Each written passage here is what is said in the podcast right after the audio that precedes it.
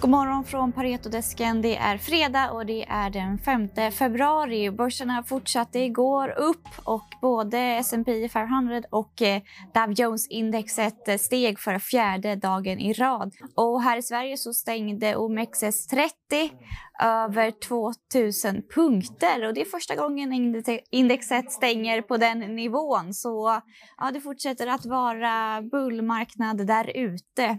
Idag får vi rapporter från Beskab, Skanska, Bergman och Beving, Assa Abloy, Midsona, Midway, Zeta Display, Duroc, Holmen, ja, för att nämna några. Utländska rapporter får vi i form av Carlsberg, XXL, och eh, BNP Paribas.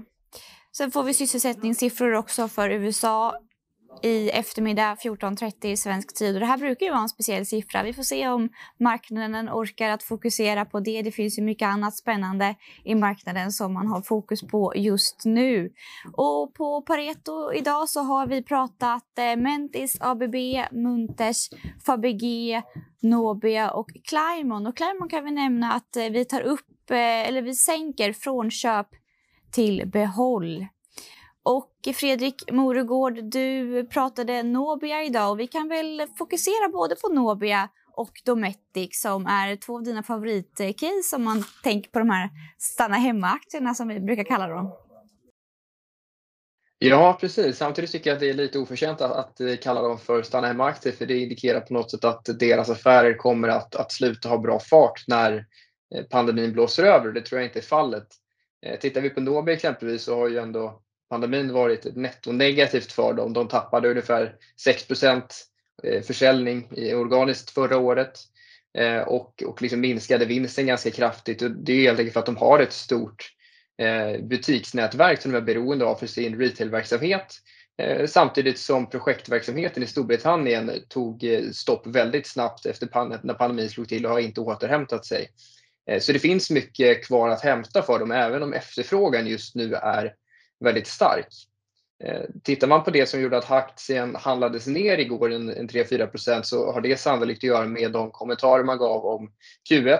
Vi har ju nya liksom förstärkta restriktioner framförallt i Europa eh, med butiksstängningar i vissa av deras länder som kommer påverka ganska kraftigt negativt i Q1. Man flaggade för en förlust exempelvis i Storbritannien.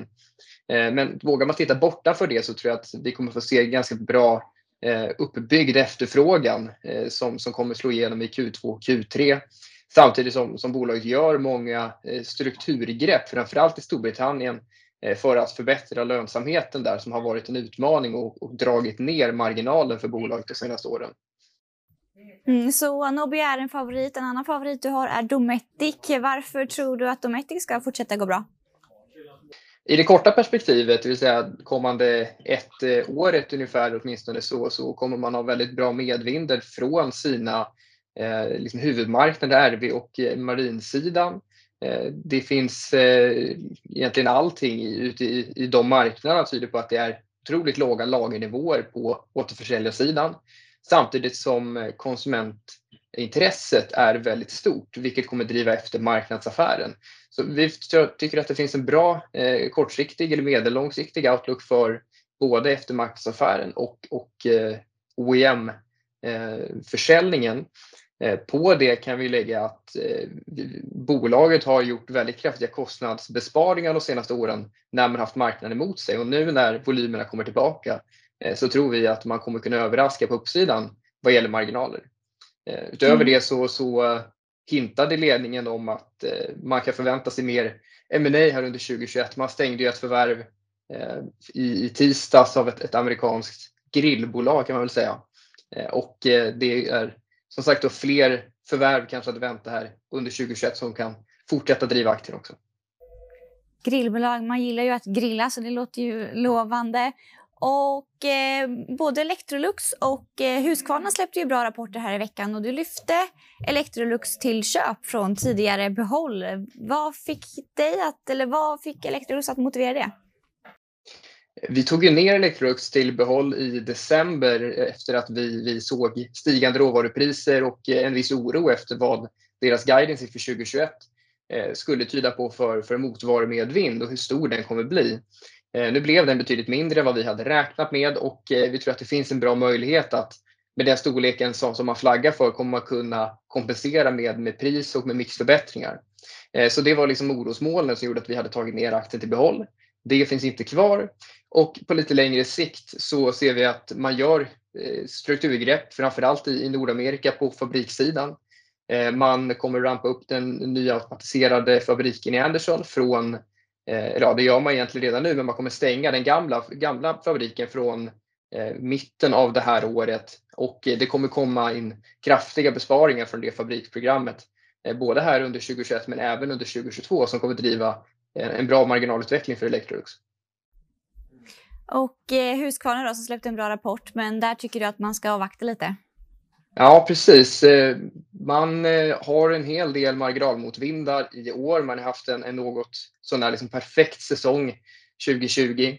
Eh, och vi tror att det kommer bli svårt att, att eller åtminstone utmanande att liksom fortsätta på den inslagna resan med kraftiga marginalexpansioner här under 2021. Vi tror att marginalen kommer ta mer av en paus i år. Vi har en i stort sett oförändrad marginal i våra prognoser. Och, och Eh, det man också egentligen gjorde i rapporten, som, som du säger, var starkare än, än, förvänt, än, än förväntat. Eh, var att man, man höjde liksom den guidance eller de kommentarer man har gett om eh, motvinden från råmaterial och från FX. så det såklart bygger på den, den liksom mer negativa eller mer neutrala syn vi har på marginalutvecklingen för i år. Så 2021 blir sannolikt något av ett mellanår. Eh, på sikt så ser vi att det finns väldigt goda tillväxtmöjligheter och potential för mycket bättre marginaler än där man ligger nu. Mm, men eh, så om vi sammanfattar det hela så är Electrolux, Dometic och Nobia favoriter, men man bör avvakta med Husqvarna. Det stämmer. Tack så jättemycket Fredrik. Tack. Och tack så mycket för att ni har varit med oss den här veckan. Rapportvecka är ju alltid intressant. Vi fortsätter igen nästa vecka. Så jag önskar er en trevlig helg.